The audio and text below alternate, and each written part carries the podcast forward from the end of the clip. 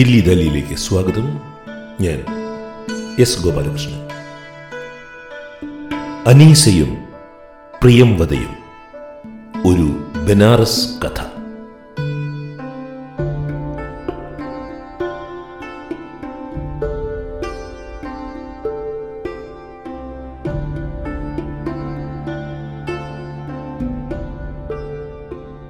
രണ്ടായിരത്തി രണ്ടിൽ ബനാറസിൽ അഞ്ചു ദിവസം തങ്ങിയപ്പോൾ ഉണ്ടായ ഒരു അനുഭവത്തെക്കുറിച്ചാണ് ഞാനിപ്പോൾ പറയാൻ പോകുന്നത്. ബനാറസ് ഇന്ത്യൻ സാമൂഹ്യ ബോധത്തിൽ മതവും രാഷ്ട്രീയവും കലർന്ന് നിറഞ്ഞു നിൽക്കുന്ന ഈ ദിവസങ്ങളിൽ എന്നിലേക്ക് തിരികെ വന്ന ചില ഓർമ്മകളാണിത്. ഓർമ്മകൾ തിരികെ വന്നു എന്ന് പറഞ്ഞാൽ ഇത് തെറ്റാകും. കാരണം എന്നും ആ രണ്ട് പെൺകുട്ടികളും രക്ഷിതാക്കളും എന്റെ ഓർമ്മയിൽ സജീവമായിരുന്നു.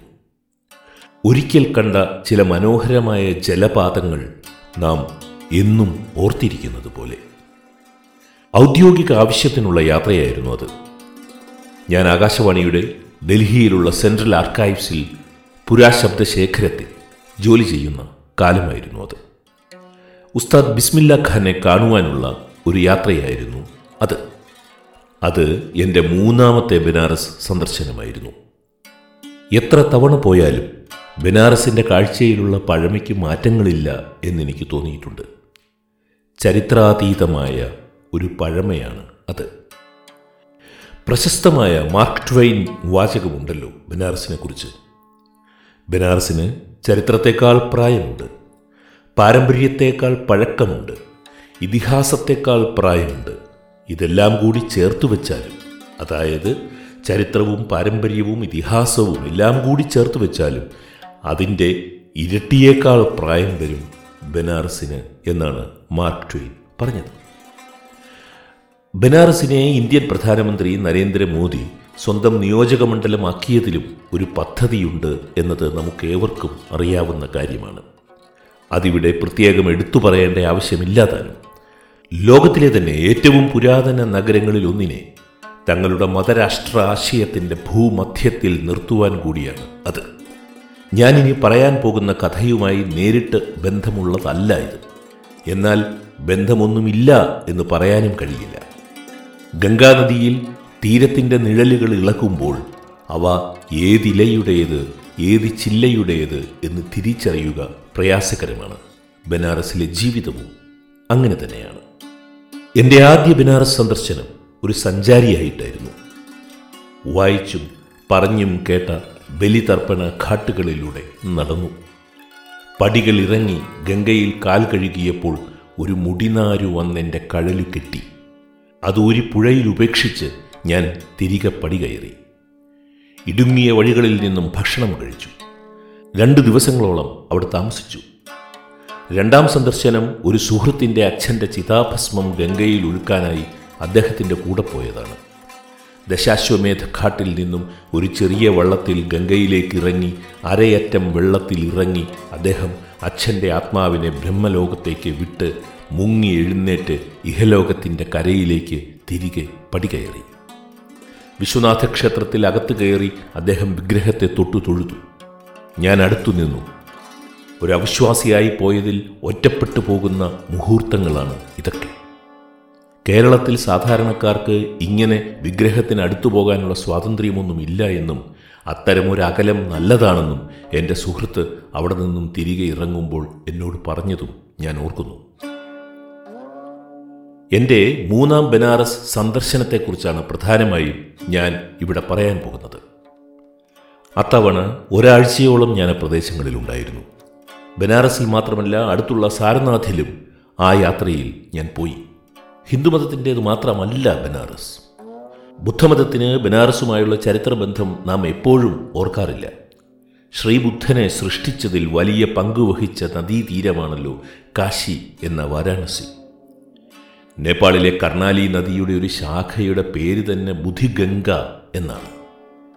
ആകാശവാണിയിലെ സുഹൃത്തുക്കളുമായി സാരനാഥിൽ നിന്നും ബനാറസിലേക്ക് യാത്ര ചെയ്യുന്നതിനിടയിലാണ് ഞാൻ അനീസയെക്കുറിച്ചും പ്രിയംവതയെക്കുറിച്ചും കേട്ടത്. കേട്ട മാത്രയിൽ തന്നെ ഒരു നഷ്ടമോതിരം തിരികെ കിട്ടും പോലെ ഓർമ്മയിലേക്ക് തിരികെ വന്നത് അനസൂയയും പ്രിയംവതയുമാണ്. മധ്യപ്രദേശിലെ ഉജ്ജയിനിയിൽ പോയപ്പോൾ മൂന്ന് പെൺകുട്ടികൾ ഒരുമിച്ച് നടന്നു പോകുന്നത് കണ്ടാൽ ഞാൻ അനശ്വരരായ കാളിദാസ കഥാപാത്രങ്ങളെ ഓർക്കുമായിരുന്നു. അനീസയും പ്രിയംവതയും ബനാറസിലുള്ള എന്റെ ഒരു സുഹൃത്തിന്റെ അയൽവാസികളാണ്. അവരുടെ വീടിനടുത്ത് ഒരു ആൽമരമുണ്ട്. ചിലർ വിശ്വസിക്കുന്നത് ഹനുമാൻ ലങ്കയിലേക്ക് പോകും മുൻപ് അതിനു മുകളിൽ കുറച്ചു നേരം വിശ്രമിച്ചിട്ടുണ്ട് എന്നാണ്. ചിലർ വിശ്വസിക്കുന്നതാകട്ടെ അതിനുശേഷം ശ്രീബുദ്ധൻ ശിഷ്യന്മാരുമായി ആ ആൽമരത്തണലിൽ ഇരുന്നിട്ടുണ്ട് എന്നാണ്. ചില കബീർ മാർഗികൾ അഥവാ കബീർ പന്ഥാവുകാർ പറയുന്നത് ആ ആൽമരത്തിന്റെ ചുവട്ടിലിരുന്നാണ് കബീർ രാമനും റഹീമും ഒന്നാണെന്ന് പാടിയതെന്നാണ്. ഉപന്യാസ സമ്രാട്ട് കഥകളുടെ ചക്രവർത്തി എന്നറിയപ്പെട്ട മുൻഷി പ്രേംചന്ദിന്റെ നോവലുകളിൽ പി എച്ച് ഡി നേടിയിട്ടുള്ള സുഹൃത്തായിരുന്നു എന്നോടൊപ്പം ഉണ്ടായിരുന്നത്. അദ്ദേഹം എന്നോട് പറഞ്ഞു ബനാറസിലെ ഓരോ മരത്തിനെയും ചുറ്റിപ്പറ്റി അമര കഥകളുണ്ട് എന്ന്. ഓരോ കടവിനെയും തെരുവിനെയും ചുറ്റിപ്പറ്റി മരിക്കാത്ത കഥകളുണ്ട് എന്ന്. അനീസയുടെയും പ്രിയമതയുടെയും കഥയും അതിന്റെ തന്നെ ബാക്കിയാണ്. ബനാറസിലെ തിരക്കേറിയ ഗൗഡൌലിയ ചൗരാഹ നാൽക്കവലയ്ക്ക് സമീപമായിരുന്നു ഞാൻ താമസിച്ചിരുന്നത്. അവിടെ നിന്നും നടന്നു പോകാവുന്ന ദൂരമേത് ശാശ്വമേത് ഘാട്ടിലേക്ക് ഉള്ളൂ. ഞാൻ താമസിച്ചത് നൂറുകൊല്ലമെങ്കിലും പഴക്കം തോന്നിക്കുന്ന ഒരു ഹവേലി ഇടത്തരം ഹോട്ടലാക്കി മാറ്റിയ ഇടത്തായിരുന്നു. തെരുവ് വൃത്തിഹീനവും ഇടുങ്ങിയതും ആൾ തിരക്കേറിയതും ആയിരുന്നെങ്കിലും ഹോട്ടൽ മുറിയും പരിസരവും വൃത്തിയുള്ളതും സൗന്ദര്യബോധത്തോടെ ഒരുക്കിയിട്ടുള്ളതുമായിരുന്നു. ഹോട്ടലിന് പുറത്ത് പൂജാസാമഗ്രികളും പൂക്കളും വിൽക്കുന്ന ഒരു കട ഉണ്ടായിരുന്നു. അവിടെ ചുവരിൽ ഉസ്താദ് ബിസ്മില്ലാ ഖാൻ ആ കട സന്ദർശിച്ചപ്പോഴെടുത്ത ഒരു ഫോട്ടോ കണ്ടതിനാലാണ് ഞാൻ സത്യത്തിൽ അവിടെ കയറിയത്. ജമന്തിയും മുല്ലയും റോസാപ്പൂക്കളും പരത്തുന്ന മിശ്രഗന്ധം ആ ഇടത്തെ ഒരു കാഴ്ചയുടേത് എന്നതിലും ഉപരി ഒരു മണത്തിന്റെ ഇടമാക്കി മാറ്റിയിരുന്നു. മുൻഷി പ്രേംചന്ദ് ഗവേഷകനായ സുഹൃത്താണ് എന്നോട് പറഞ്ഞത് കടയുടമയുടെ മകൾ അനീസ ഹിന്ദുസ്ഥാനി സംഗീതത്തിൽ വയലിൻ പഠിക്കുന്നുണ്ട് എന്നും ഉസ്താദ് ബിസ്മില്ല ഖാൻ ചിലപ്പോഴൊക്കെ പാഠങ്ങൾ പറഞ്ഞു കൊടുക്കാറുണ്ട് എന്നും. രസകരമാണ് ജോഷിയുടെ കൂടെ നടക്കുന്നത്. ബനാറസിലൂടെ നടക്കുന്നത്. എപ്പോഴും ഏതെങ്കിലും ഒരു പ്രേംചന്ദ് കണ്ണി കാണും അയാളുടെ സംസാരത്തിലെ വിവിധ ബിന്ദുക്കളെ ബന്ധിപ്പിക്കുവാൻ. ബനാറസിൽ ആയിരത്തി തൊള്ളായിരത്തി ഇരുപതുകളിൽ പ്രേംചന്ദ് സ്ഥാപിച്ച സരസ്വതി പ്രസ് ഇരുന്ന ഇടം ജോഷി എനിക്ക് കാണിച്ചു തന്നു. അനീസയുടെ കാര്യം പറയുമ്പോഴും അദ്ദേഹം പ്രേംചന്ദിന്റെ ആമിനയുടെ കഥ എന്നോട് സൂചിപ്പിച്ചു. ബാപ്പയും ഉമ്മയും മരിച്ചുപോയ ഹമീദ് എന്ന നാലു വയസ്സുകാരനെ നോക്കി വളർത്തിയ ആമിന എന്ന വലിയുമ്മയുടെ കഥ. ഒരു ഈദ് പെരുന്നാളിന് ബാക്കി കൂട്ടുകാർ മുഴുവൻ കളിപ്പാട്ടങ്ങൾ വാങ്ങിയപ്പോൾ ആകെ കയ്യിലുണ്ടായിരുന്ന മൂന്ന് പൈസ കൊണ്ട് വലിയുമ്മയ്ക്ക് കൈപൊള്ളാതെ റൊട്ടി ഉണ്ടാക്കുവാൻ പറ്റുന്ന ഒരു കൈപ്പിടി വാങ്ങിക്കൊണ്ടുപോയ ഹമീദിന്റെ കഥ. എന്തേ നീ മധുരമൊന്നും ഈദിന് വാങ്ങിയില്ല എന്ന് ചോദിച്ച് പരിഭവിച്ച മുത്തശ്ശിയോട് കഴിഞ്ഞ ദിവസം തീയിൽ റോട്ടി ചുടുമ്പോൾ മുത്തശ്ശിയുടെ കൈ പൊള്ളിയില്ലേ എന്ന് ചോദിച്ച ഹമീദ്. ആ നാലു വയസ്സുകാരനെ പൊള്ളിയ കൈകളുമായി കെട്ടിപ്പിടിച്ച് കരഞ്ഞ വലിയുമ്മ. ഉറുദുവും ഹിന്ദിയും ചേർന്നപ്പോൾ ഉത്തരേന്ത്യയിൽ സാഹിത്യം സമ്പന്നമായ ചരിത്രത്തെക്കുറിച്ച് ജോഷി എന്നോട് പറയുകയായിരുന്നു. അതുകൊണ്ടാണ് ആയിരത്തി തൊള്ളായിരത്തി പതിനെട്ടിൽ ഇൻഡോറിൽ പ്രസംഗിക്കവേ ഗാന്ധി പറഞ്ഞത് പ്രയാഗിലെ പണ്ഡിറ്റുകൾ പറയുന്ന ഭാഷയോ ലക്നൌവിലെ മൗലവിമാർ പറയുന്ന ഭാഷയോ അല്ല തന്റെ ഹിന്ദിയെന്നും ആ ഭാഷകളൊക്കെ വേനലിൽ വരണ്ടു പോകുന്ന ഉപനദികളാണെന്നും തന്റെ ഹിന്ദി ഗംഗ പോലെ വരളാത്തതാണ് എന്നും. ആയിരത്തി തൊള്ളായിരത്തി പതിനെട്ട് മാർച്ച് ഇരുപത്തി ഒൻപതാം തീയതിയാണ് മഹാത്മാഗാന്ധി ഇൻഡോറിൽ ഇങ്ങനെ പ്രസംഗിച്ചത്. ബനാറസും അങ്ങനെ തന്നെയാണ്. അതുകൊണ്ടാണ് കബീർ ബനാറസിൽ ഉണ്ടായത്. അനീസയെ ഞാൻ കാണുന്നത് ബനാറസ് ഖരാന സ്കൂൾ ആയ ബനാറസിലെ അക്കാദമി ഓഫ് ഇന്ത്യൻ ക്ലാസിക്കൽ മ്യൂസിക്കിലാണ്. പാൽ പോലെ വെളുത്ത കുർത്ത പൈജാമായിട്ടിരുന്ന അനീസയുടെ കയ്യിലെ കറുത്ത വയലിൻ കേസിന് കൂടുതൽ കറുപ്പ് തോന്നിച്ചു. ജോഷി എന്നെ അനീസയ്ക്ക് പരിചയപ്പെടുത്തി. ഞാൻ പറഞ്ഞു ഞാൻ എൻ രാജ്യത്തിന്റെ നാട്ടിൽ നിന്നാണ് എന്ന്. ഗുരുഭക്തിയിൽ അനീസ വിരലുകളാൽ രണ്ട് ചെവികളിലും പെട്ടെന്ന് തൊട്ടു. വടക്കേ ഇന്ത്യയിൽ അതൊരു പതിവാണ്. അനീസ ബനാറസിൽ ചരിത്ര വിദ്യാർത്ഥിയാണ്. കൂടെ പത്തു കൊല്ലങ്ങളായി ഗൗരവത്തോടെ സംഗീതവും പഠിക്കുന്നു. അനീസയുടെ മൂത്താപ്പയ്ക്ക് റാം മനോഹർ ലോഹിയയെ അറിയാമായിരുന്നു എന്ന് ജോഷി പറഞ്ഞതോടെയാണ് എനിക്ക് കൗതുകം തുടങ്ങിയത്. ആയിരത്തി തൊള്ളായിരത്തി അറുപത്തി മൂന്നിൽ ഫാറൂഖാബാദിൽ നിന്നും രാമനോഹർ ലോഹ്യ ലോക്സഭയിലേക്ക് മത്സരിച്ചപ്പോൾ അനീസയുടെ മുത്താപ്പ സജീവമായി പ്രചാരണ രംഗത്തുണ്ടായിരുന്നു. സംയുക്ത സോഷ്യലിസ്റ്റ് പാർട്ടിയുടെ സ്ഥാനാർത്ഥിയായി. കോൺഗ്രസിനെയാണ് അന്ന് ലോഹ്യ പരാജയപ്പെടുത്തിയത്. അനീസ പറഞ്ഞു ഞങ്ങളുടെ ആൽബത്തിൽ മുത്താപ്പ ലോഹ്യയുടെ കൂടെ നിൽക്കുന്ന ഒരു പഴയ ഫോട്ടോയുണ്ട്. മുത്താപ്പ അന്ന് അലിഗഞ്ചിലായിരുന്നു. ബനാറസിലേക്ക് വന്നതിന് ശേഷവും ലോഹ്യയുടെ അനുയായിയായിരുന്നു അദ്ദേഹം. ആയിരത്തി തൊള്ളായിരത്തി അറുപത്തിയേഴിൽ ലോഹ്യയുടെ മരണശേഷം രാഷ്ട്രീയ പ്രവർത്തനത്തിൽ നിന്നും അദ്ദേഹം പൂർണമായും വിരമിക്കുകയായിരുന്നു. എൻ രാജം ഉസ്താദ് ബിസ്മില്ലാ ഖാനോടൊപ്പം ബനാറസിൽ ഗംഗയുടെ തീരത്ത് ജുഗൽബന്ദി അവതരിപ്പിച്ചപ്പോൾ വായിച്ച മിശ്ര പീലു രാഗത്തിലുള്ള ധുൻ ഞങ്ങൾക്കായി അനീസ വായിച്ചു.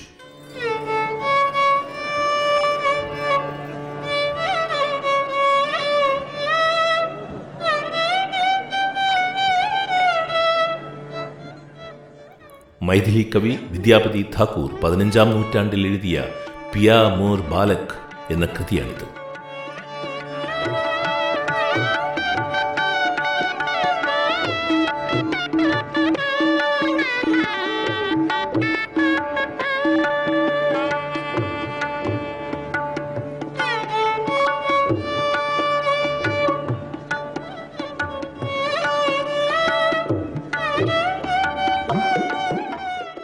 രാഹുൽ സംകൃത്യായനെ പോലെയുള്ള ചരിത്രകാരന്മാർ പറയുന്നത് ബൗദ്ധകൃതികളിൽ പലതും എഴുതപ്പെട്ടത് മൈഥിലിയിലാണെന്നാണ്.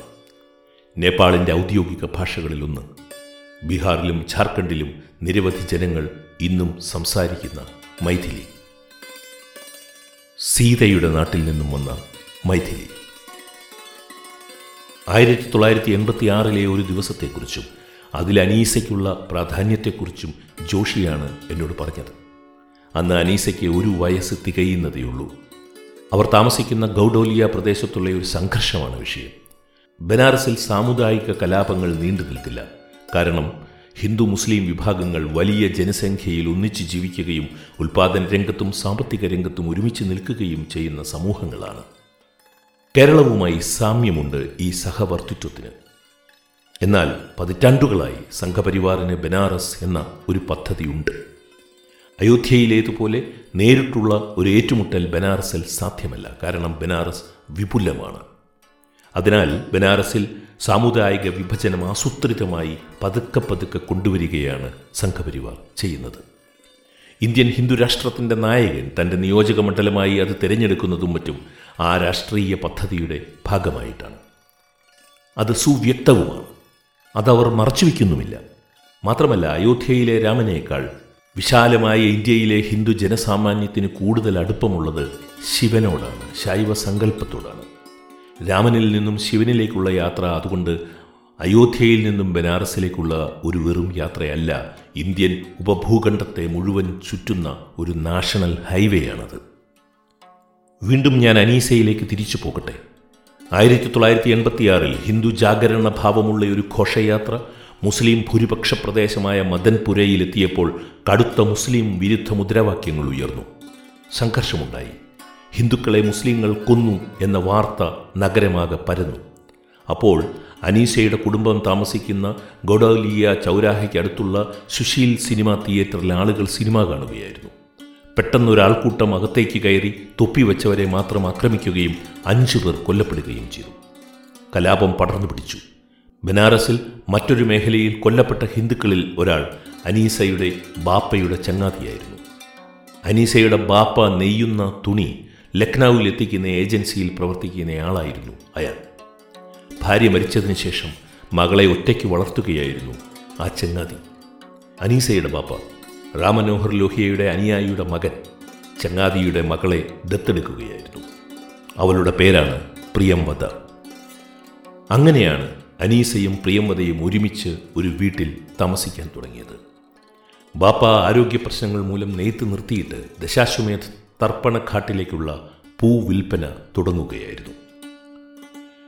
പിന്നീട് മൂന്ന് ദിവസങ്ങൾ കൂടി ഞാൻ ബനാറസിലുണ്ടായിരുന്നു. അനീസയെ പിന്നീടോ പ്രിയമതയോ ഒരിക്കൽ മാത്രമെങ്കിലോ എനിക്ക് കാണാൻ കഴിഞ്ഞില്ല.